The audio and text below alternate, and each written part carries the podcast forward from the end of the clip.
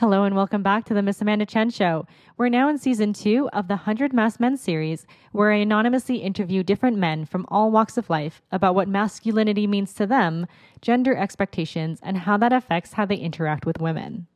This month, we're taking a special focus on men's mental health, sponsored by Tether, the world's first online peer to peer support community connecting men for open and honest conversations about life. And this week, I'm challenging the judgment we receive from ourselves and others when we don't follow the path that's been set for us. Masked man number 38 is a divorced man. This is the first man so far that has come on the show sharing his divorce story openly and honestly with me. Isn't that crazy? I've heard a million divorce stories from women, but barely anything from the other side. And what I find truly refreshing is hearing about his journey to self love and how important it was to feel safe among other men in order to express himself freely and express vulnerability. Let's get into it. I hope you enjoy the show.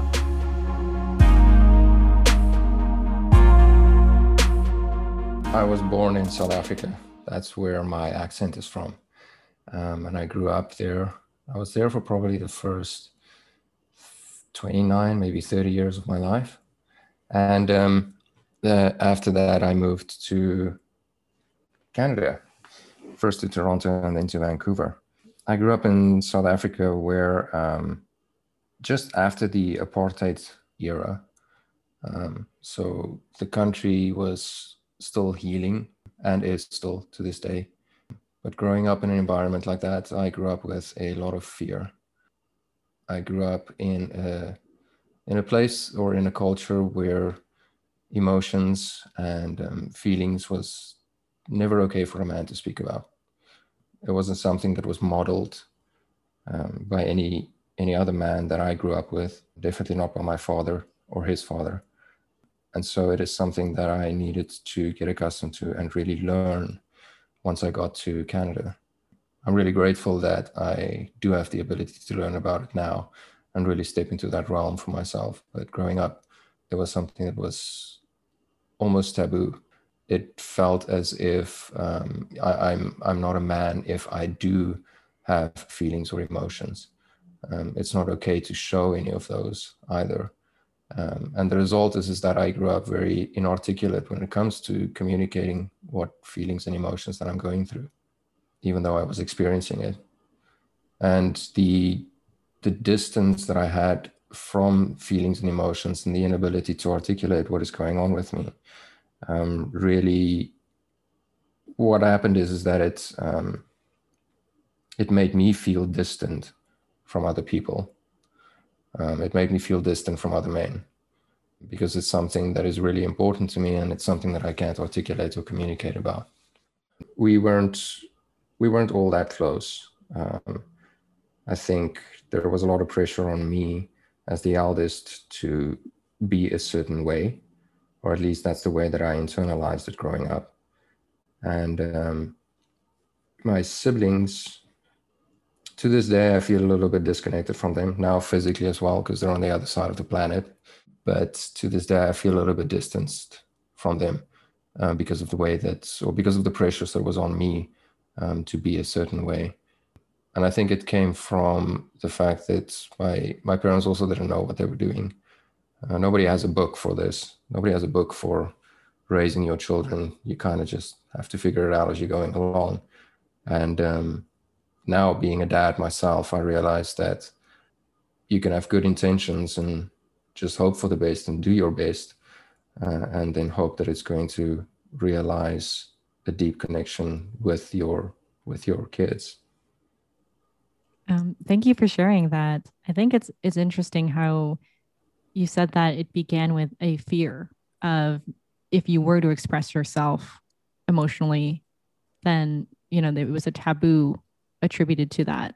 Like do you think have did you see any examples of like you would get in trouble for that and that's why you didn't do it? Or is it just like there was no examples at all and then you weren't you didn't learn how to actually practice it. So when the time came to it, you just weren't able to articulate it. Was it more like just not knowing and that unawareness, or was there actually some kind of consequence involved that you might have seen from from other male figures?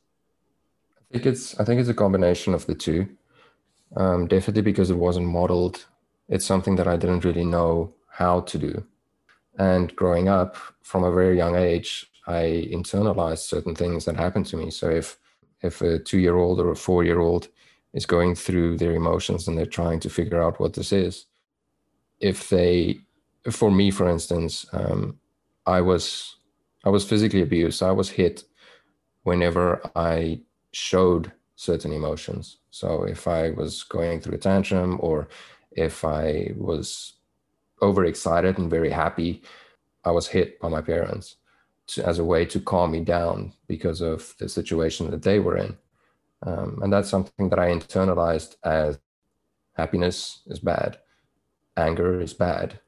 All of these emotions that comes up that makes me human is bad because the end result is pain. And that's how I internalized the traumatic events of being physically abused as a result of it. Wow, that's that's crazy. I mean, it, it's interesting when you see different generations that that was kind of the norm, you know, and it was actually, mm. it, I mean, depending on which parents you ask, you know, there would be positive explanations for that, or it was just the rule that people had, right? It was just mm-hmm. what people did without question. So when you did end up meeting other people in your life that demanded or requested some form of emotional expression and you weren't able to articulate that since you're going to immediately relate that to pain and and put your defenses up how did you end up opening up to to start expressing that differently? Did it did you require um, displacing yourself and moving to canada? Do you think uh, location had a lot to do with it? I think location had a lot to do with it. I i never felt at home in my home country. I felt like there was something different. There was i wasn't at home in my home country. And it's because of who I am.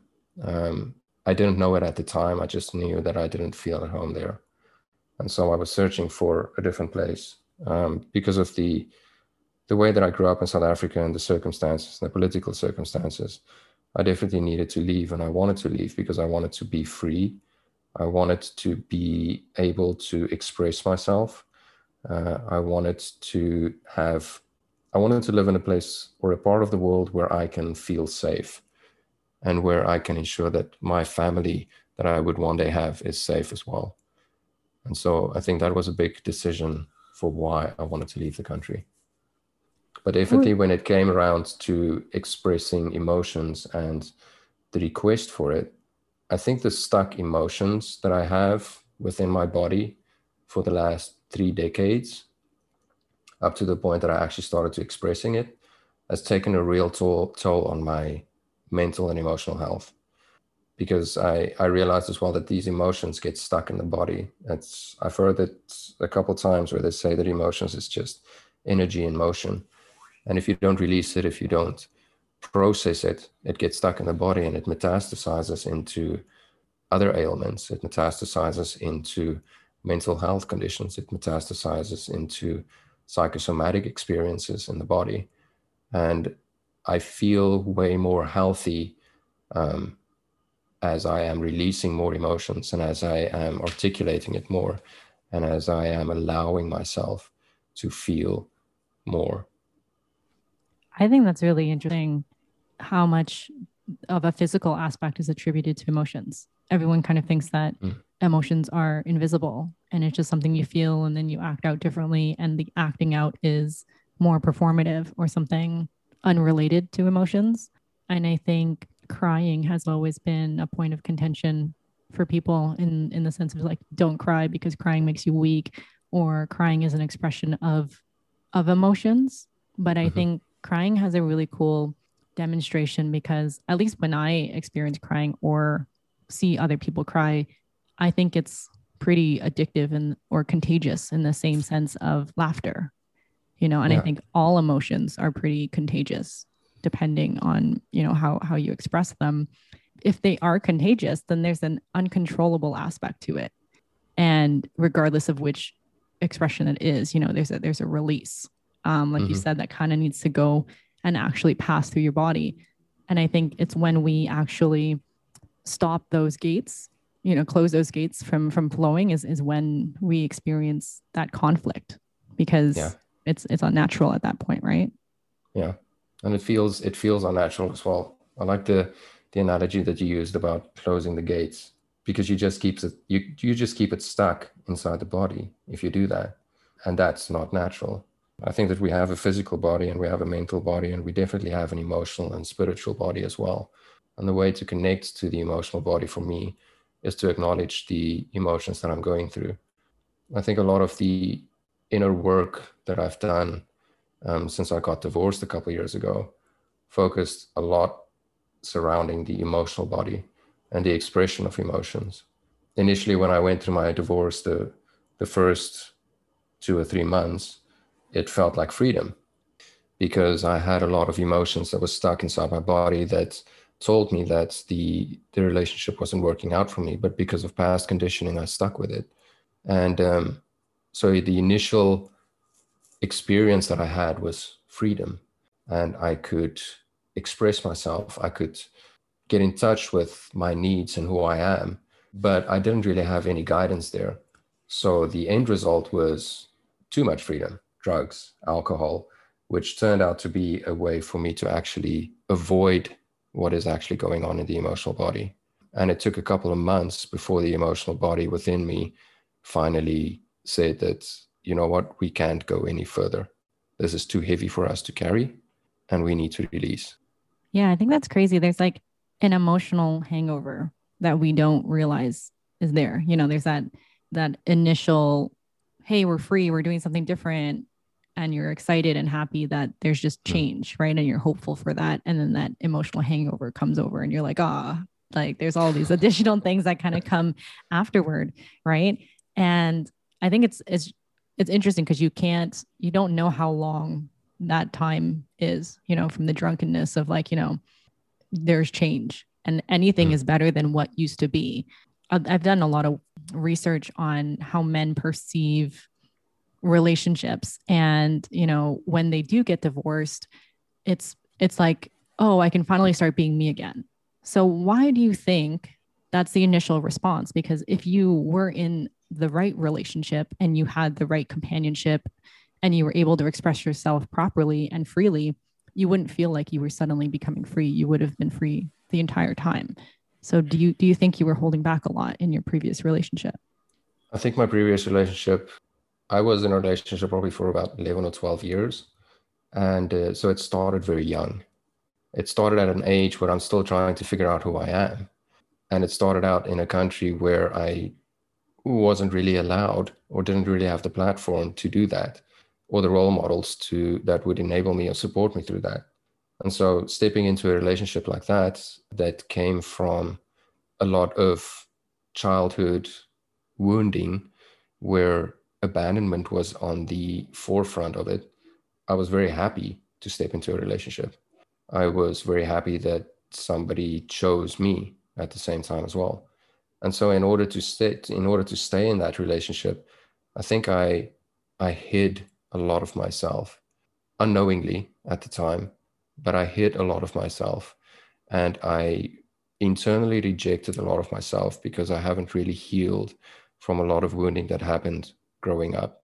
And by doing so, I never really felt comfortable.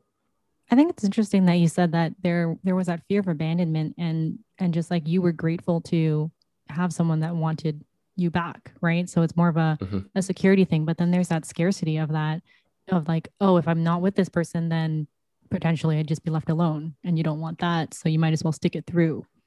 Mm-hmm. Right. So how how has that mentality mindset changed since since you've kind of underwent a whole relationship realizing like hey there's there's more to it i can actually have it all rather than thinking oh no I'll, I'll just protect the asset which is this relationship because I'd rather that than nothing at all. So I think um, the first day for me was a lot of mourning, a lot of grief that I needed to process because the the end of a relationship is the the end of many things. It's the end of a dream. It's the end of a mindset. It's the end of a future that you envisioned that you were working towards. And in that, obviously, there is a huge amount of emotions that needs to be processed. But once once I did that, I was left kind of with a blank canvas It's like, okay, so the question started coming up of who am I? What do I want? And in that, there is the identification of a lot of needs. So it really starts, it really propels you on a journey of, of self love because you need to start identifying what your needs are. And in, in identifying what your needs are, there is the possibility that you might be rejected for those needs by other people. But you do have the choice then do I love myself or do and stand in integrity with what that means? Or do I give away and lose myself yet again in another relationship so that I can feel unhappy?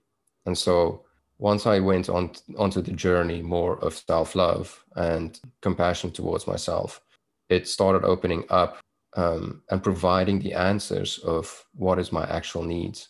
And then I think a, a big, a huge supporting factor to a journey like that is having people surrounding you that love you no matter what in the form of friendships, in the form of people who are curious about who you are and who you are becoming because i think that that gave me that gave that that gave me a sense of safety in order to step into okay well the, these are my needs.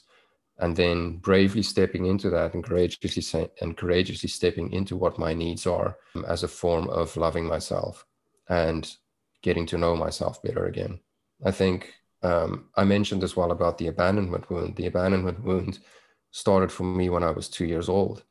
And I I internalized at that age that there is something wrong with me, that I need to be, that I am not good enough, and it's it has really directed my entire life and my decision making to say that in order to get love and affection and support and all of these other things, I need to be. I need to perform. I need to be strong. I need to be stoic. I need to not show any emotions. I need to not show any feelings. I need to be a rock. That's how I internalized it from the age of two. And once I got exposed to all of these emotions and feelings and was forced to really work through it, that's when I realized that the only way that I'm going to be happy for the rest of my life is if I if I start loving myself. And the only way that I can really love myself is if I'm completely honest with who I am and what my beliefs are, my values, and what it is that I stand for. I love that. I is isn't it so interesting how you would look at romantic relationships as a, a way to perform and demonstrate as a way to receive love when it should be a demonstration of the love that you guys share together of you know two whole people coming together and deciding to share life together and in your journey of self-love how did you have to shift those old views of what it meant to be able to be deserving of love? You mentioned that you needed a community, you needed to feel safe. You know, you, you didn't, you needed to be in a space where you weren't performing or doing things that are outside of your authentic self.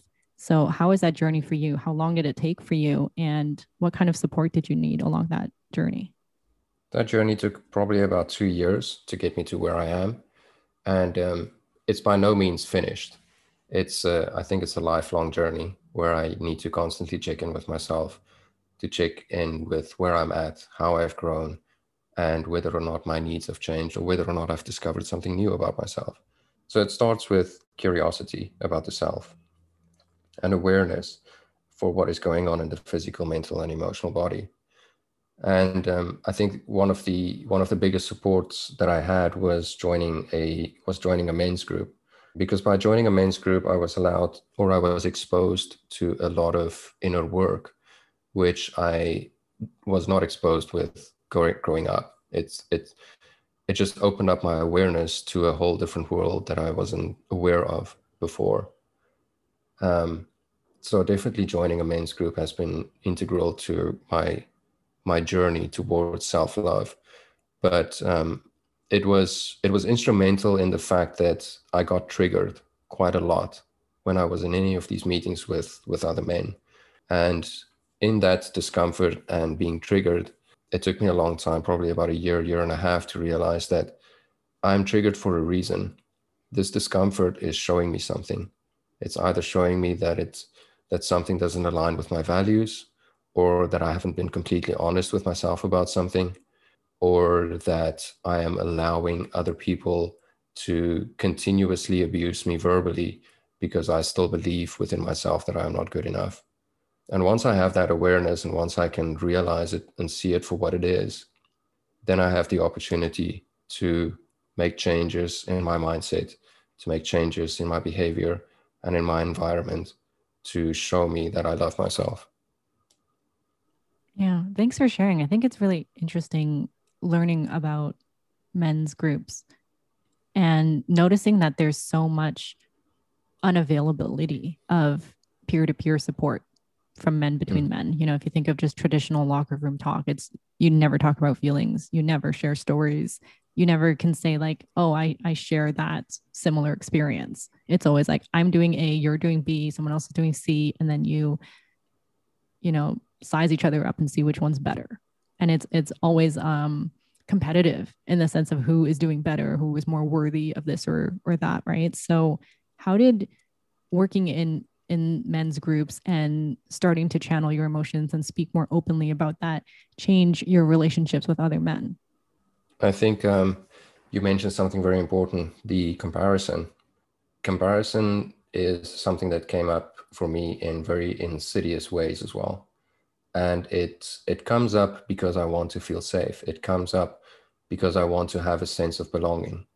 And in order to belong, I believed that I need to be a certain way. I need to show up in a certain way as a man in order to belong to a group. And that's that comes from this deep internal need within myself and I believe in a lot of other men that we too want to feel safe. We too want to have support. But we internalize it sometimes that in order to get support, in order to get love, in order to feel safe in the company of other men, that we need to perform or be a certain way and unfortunately that that distances us from having the real conversations connecting real on a deep meaningful level as well.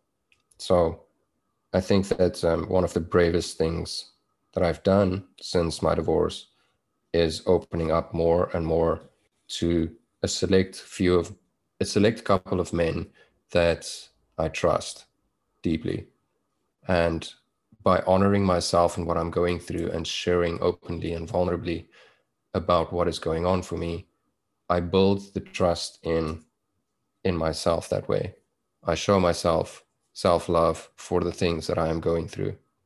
It is incredibly it was incredibly difficult to do that, but it was a it, the decision for me was either you do this and you feel whole and seen for who you are and what your experience is or you can hide away. And I think the the result of that was that it's it's inspiring when we tell our stories. It's inspiring when we start opening up about what it is that we're actually going through and what our experiences and our views of life is. Because the stories, the messy parts, the vulnerable parts is what is actually connecting us. It's not comparing. Comparison doesn't connect us. Showing a different mask of who you believe people want you to be is not what connects you. That may give somebody inspiration to want to be like you, but it doesn't give you deep levels of connection. Yeah, I totally agree. I think sometimes society makes us aspire to be something that we're not. And then we keep trying to become the poster child of whatever society is trying to tell us to be. And then every time we fail to do that, we end up internalizing that with how we view ourselves when all of us are unique in the way that we are and the best part about us as humans is connecting right? So how how would you say what self-worth means to you um, in terms of finding that self-love creating better relationships with people connecting to your own emotions better practicing that communication and vulnerability and how has that contributed to your overall happiness and and living a fulfilling life? I think it comes with honesty.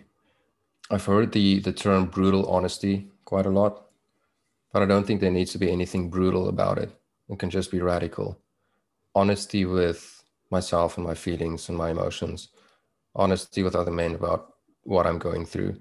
It takes a lot of courage just to be honest. But when you're honest, you're being vulnerable because you're telling your story. You're sharing what it is that you're that may make you come across as weak. The only thing is you're just being honest.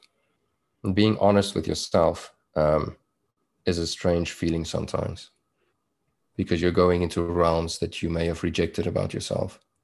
I think for me, um, growing up, I've I've rejected a lot of myself. I've rejected the way that I look because I was bullied as a kid. I've rejected my own feelings and emotions because I was hit as a kid as well. I have rejected a lot of parts of who makes me me in order to have a sense of belonging. But what I realized once I started to open up more and share more of who I am and what I'm going through, my feelings, my emotions, my thoughts, is that it inspires others and it brings them closer to you.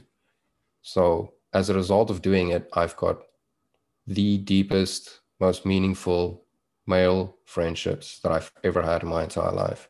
And I grew up extreme I grew up feeling extremely lonely. I think that's crazy, right? Like how many times if you think back to your old friendships and you thought these were meaningful relationships, but you were so lonely and so deprived of mm. certain types of intimacy with other people, right? And like mm.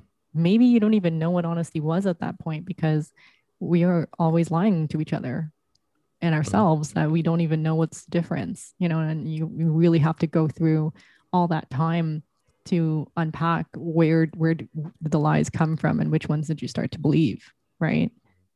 Yeah, and I that's what I mentioned about the um the abandonment wound as well because it's been with me for, from such an early age. That's how I internalize the internalize the world. There is something wrong with me, and so I need to change in order to fit into this world.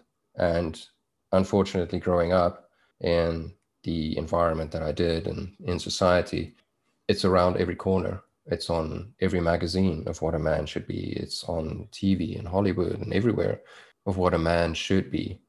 And unfortunately, there is I, I've found that there is a lot of men who ascribe to that, but there is also a lot of men as a result of it who don't feel like they're being seen. And if you don't feel like you're being seen, then you can't feel like you truly belong because you're not being open, you're not being honest. Yeah. And I think there's a point of contention there of like, well, does it matter? Because as, as long as they're seen in society as, you know, performing in the right direction, so when you when you kind of veered off the path or of the norm, what kind of judgment did you get from other men that, you know, still believe in in following what society deems as the the way that men should act and, and look like and be? And and how did you navigate around that conflict? I think um, one of the most dangerous messages that I received, and most most of the work that I did was after my divorce. So it it comes from a place of uncertainty. It comes from a place where I didn't know who I am or what I believed in anymore because I was questioning all of these things. And when you go through a transition like that, you're very open to what others say about you. You are very open about how others um, say you show up in the world. And in that, it's it it can be incredibly dangerous because you can internalize more things you can make it your own. And I think one word that came up for me quite a lot was the word should. It triggered me very, very much. You should do this and you should do that. And for me, going through a journey of self discovery and self love and self acceptance, I wanted to be celebrated for stepping into this realm, for being me, for being the man that I am and if you're not celebrated and you get messages of should then it's it's a very contentious it's a very contentious environment in order to grow in. I don't think uh, now off the top of my head i can't really remember any of the messages that came my way. I just can i can just remember that it triggered me quite a lot. And it took probably a year and a half for me to realize that if I am open to these negative messages, if my garden, so to speak, is fertile with a soil that allows these messages from these people or these men to be planted, I'm going to believe that about myself, just like I've believed a lot of things about myself growing up. And so, having one or two really supportive men that show me or celebrate certain things about me when I don't celebrate certain things about myself really helped me step into the realm of that. I think um, a lot of the work that I did involved honesty, like I said, um, but being truly openly vulnerable with other men. I know off the top of my off the top of my off the top of my head, there's what one, maybe two that I've really cried in front of. And it is extremely, extremely powerful when something like that happens because you're truly seen. You're seen to the to the level that you're actually felt by another person. And once the guards and the the gates that you mentioned and the walls go down surrounding that, you're completely vulnerable. You're raw. You're open. You're open to be judged. You're open to be shamed. And so telling your story to the correct person who's not going to judge you, who's not going to shame you, but who is going to support you, I think that is incredibly important. And I'm very lucky that I have I've had the opportunity to do that a couple times. Yeah, I I think that's really important that openness, you know, that you can be open to to both to many aspects. You know, you can be open to people that are going to support you and lift you up. You're going to be open to those that will tear you down. And and requiring that self-awareness to protect yourself and and choose the right mm-hmm. people to surround yourself with right can i ask mm-hmm. you if you're open to um sharing what yeah how did the divorce happen you know like you know who started it how long into it did it come from did it spur up from one initial argument or was it like a collection of a bunch of things that connected together i think now looking back at it, hindsight is always 2020. But it started with the it started with the honeymoon, actually. We were married for quite a couple of years after that still. And um, there was a lot of indications throughout the marriage that this isn't right. But I ignored it because my conditioning was that you make a decision and this is it. You're going to stay together for the rest of your life and that was a dream that I had as well. I mean, the in the back of my mind, the dream was that we'll be chasing each other down the retirement home on our wheelchairs someday, right? So that was the the Hollywood dream that I had in the back of my mind. Wow. And it yeah, it didn't happen. It didn't come to that. And so closer to the end of the relationship is where we really started to not see eye to eye. And since I was in Canada, I was able to reach out to a couple of influencers and people and get some information because I was going through a growth. I was going through a growth state where I started to question all of this. I've just joined the men's group. I'm getting exposed to a lot of self awareness, but something doesn't feel right within me. And so that's when I started asking the questions to myself of is this is this real is this the way that i want to feel for the rest of my life because i'm not happy and my wife at that time was also not happy. She was very verbal about it. I wasn't. I internalize stuff and i keep it to myself. But she was very verbal about it. So it came out that um, her her her words to me was that she doesn't love me anymore and that she doesn't want to have kids with me anymore. And I tried to work on the relationship through online courses and stuff like that. Even went to go and see a, a therapist, but it didn't come to, it didn't want to grow any further. And growth is extremely important to me because I know that I'm not going to be the same man I am today that I am going to be a year down the road. And so that's how the, the relationship ended. Even though the, the relationship afterwards is not contentious whatsoever, but I did need to put up a, ba- a couple of boundaries in order to ensure that I can actually heal, that I have the space from the relationship in order to heal as well.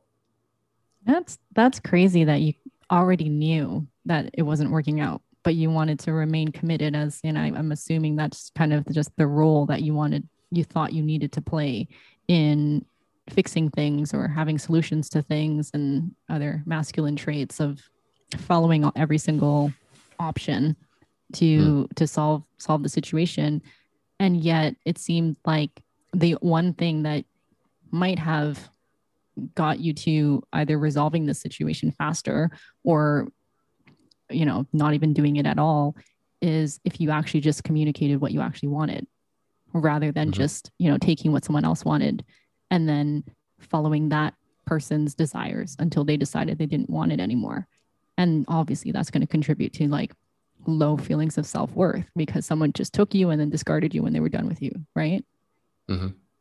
so how do yeah. you now see relationships? How do you choose yourself first and and are aware of that now? Because i think this is like you know it's crazy that it happens now that we're finally choosing ourselves and thinking like okay actually what do i want that's going to make me happy instead of like just waiting for anyone to knock at your door right? Yeah absolutely. I think um after the relationship after all the healing and the healing still continues because i mean the end of the relationship just opened up old wounds wounds from when i was two years old and four years and 16 years old so there's a lot of healing and self-awareness and growth that came as a result of it, post-traumatic growth, if you will. And after that is when I made the decision that stepping into a new relationship, communication is extremely important. And you're being vulnerable and honest and open when you do that as well. So it's scary. You're you're putting yourself out there and seeing whether or not another person is going to choose you for who you are but you do have the choice there to once again self reject and self abandon by not doing it and feeling unhappy, possibly for the rest of your life, if you want to look at it that way. Or you have the choice of completely showing who you are and stepping into that vulnerable and open realm and truly feeling what it means for somebody to accept you for everything that you are. And I mean, that sounds way more appealing to me than the first one. Yeah. That's so brave, you know, and I think that's like that's what that's what we could appreciate more of, you know, like someone actually having the bravery to express themselves completely authentically. Like if you look at children, you know, they've always had that. They didn't, they're not scared yet, you know, until society's expectations come in to play. I, I want to wrap up with this one question to you. I think it's interesting that, you know, you're finding a lot of support among other men. But when you then mix that with women, I think women still have an expectation of wanting men to be the masculine man that they perceive to be, just hopefully not toxic. But they still want the, that stoic man that's going to be the protector and provider for them. And some women, I would say, are uncomfortable with actually seeing male vulnerability happen. They might request for it, but when it actually does happen, they might reject it just by the by maybe their own um, inability to practice it because they've also not flexed that muscle, right? So, what would those? What do you think are the biggest challenges of communicating male vulnerability to women? I think it's um, First and foremost, I needed to realize that there is both, I refer to it as the primal and divine, the masculine and the feminine. There's both of those qualities within myself. I need the divine in order to to comfort, to show compassion towards myself, to love myself, to heal myself.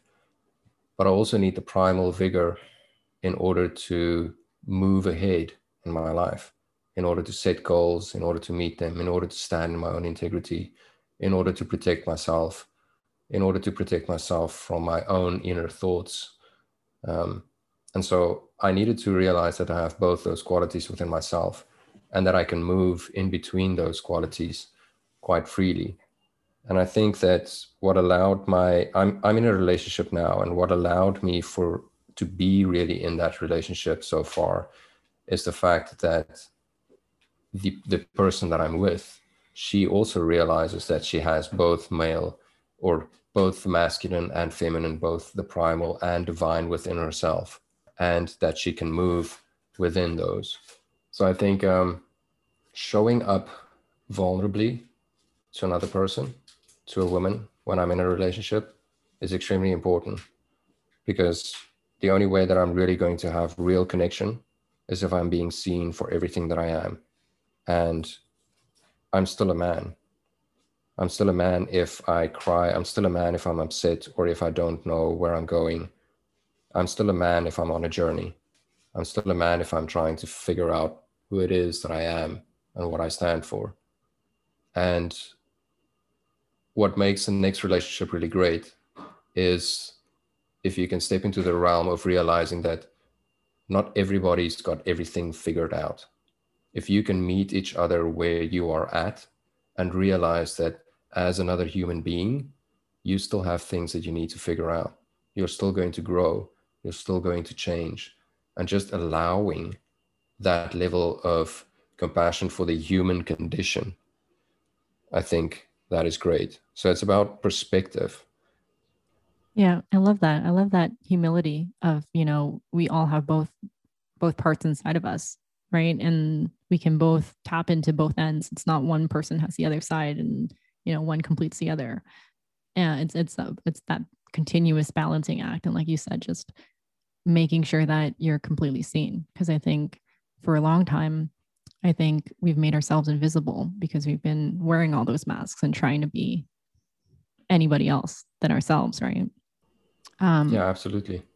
I want to I want to wrap up with one last question. So I know we we covered a, a lot of topics, and and thank you for sharing your story. I think it's it's very refreshing to to be able to speak to someone so openly and honestly about sensitive topics. And I think it's good to to hear more examples of that. And and like you just said to admit to the fact that like we don't that the journey is still going. We don't really have all the answers but we have some. And at least you have the approach of you know you, you're seeking happiness instead of duty or commitment or loyalty or any of these other descriptions of what people should be doing right?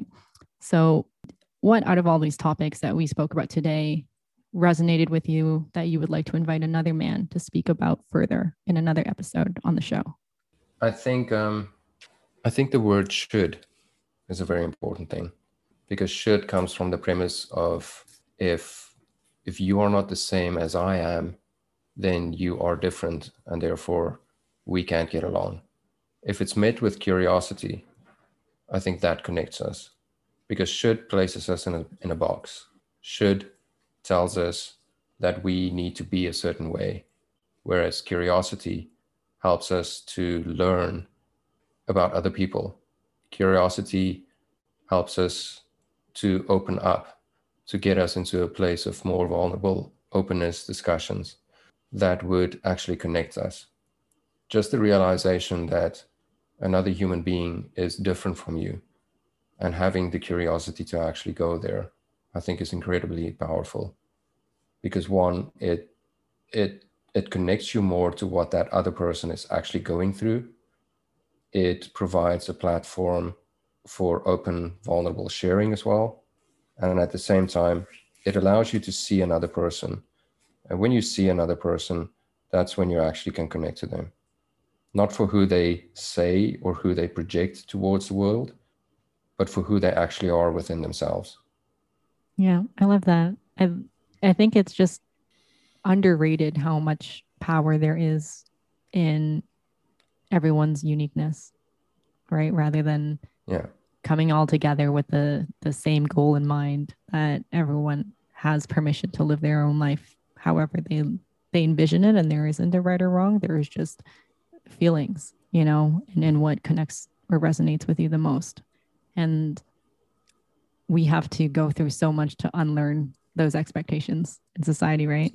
So um, I really appreciate this chat. It's it's been really refreshing to to, chat with you. Um, is there anything else um, that jumped out at you that you'd like to share? Um, if not, that's totally fine as well. I can we can kind of close that off.